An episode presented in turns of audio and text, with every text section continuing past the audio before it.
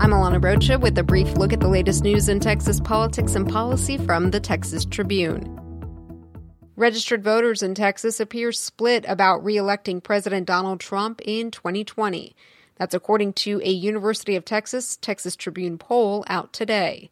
The poll's directors note that perhaps the most interesting and more consequential thing this far out is that among independents, 60% say they will probably or definitely vote for somebody else. Republican candidates' narrow margins of victory in many Texas races in 2018 could bring those independent voters into play.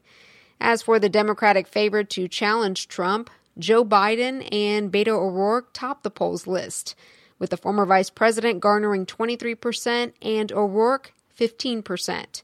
U.S. Senators Elizabeth Warren and Bernie Sanders rounded out the top four and were the only other candidates in the crowded field who had double digit support. Check out the full findings and see how Texas voters rate the president, Congress, and the legislature today on texastribune.org.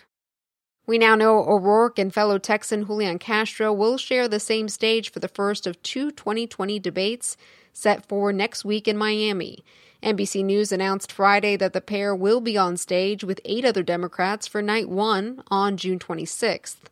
The Democratic National Committee required candidates to meet a polling and fundraising threshold in order to limit the number of candidates appearing on stage. The groupings were determined by a drawing at NBC headquarters in New York City.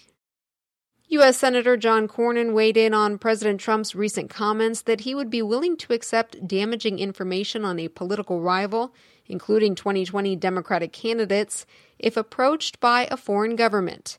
During an ABC News interview, Trump did not definitively say he would alert the FBI if faced with such a situation. But he walked back that stance Friday, telling the cable news show Fox and Friends that of course you give it to the FBI or report it to the Attorney General. At a news conference in Austin on Friday, Senator Cornyn said that candidates should notify the FBI if contacted by foreign governments, but that Congress doesn't need to pass a law to ensure that happens. The state budget for the next two years is in the books. Governor Greg Abbott signed the $250 billion spending plan over the weekend without vetoing a single line item. Sunday marked the deadline for Abbott to veto bills, and he did nix several dozen from taking effect, including a measure that would have required children under two to ride in rear facing car seats. Abbott said the measure is an unnecessary invasion of parental rights and an unfortunate example of overcriminalization. See the full list of bills he vetoed now at texastribune.org. I'm Alana Rocha with the Texas Tribune. You've been briefed. The brief is sponsored by Austin Community Foundation.